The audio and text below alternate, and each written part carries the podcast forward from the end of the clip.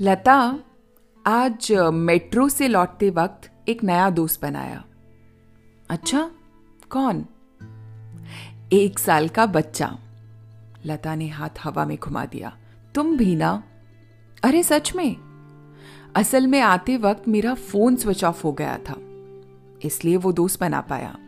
वरना मैं भी बाकियों की तरह फ़ोन पर उंगलियाँ घुमा रहा होता।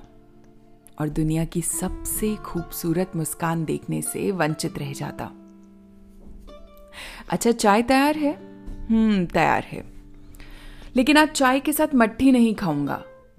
फिर तुम्हें उस बच्चे की मीठी मीठी बातें सुनाऊँगा। शुक्रिया।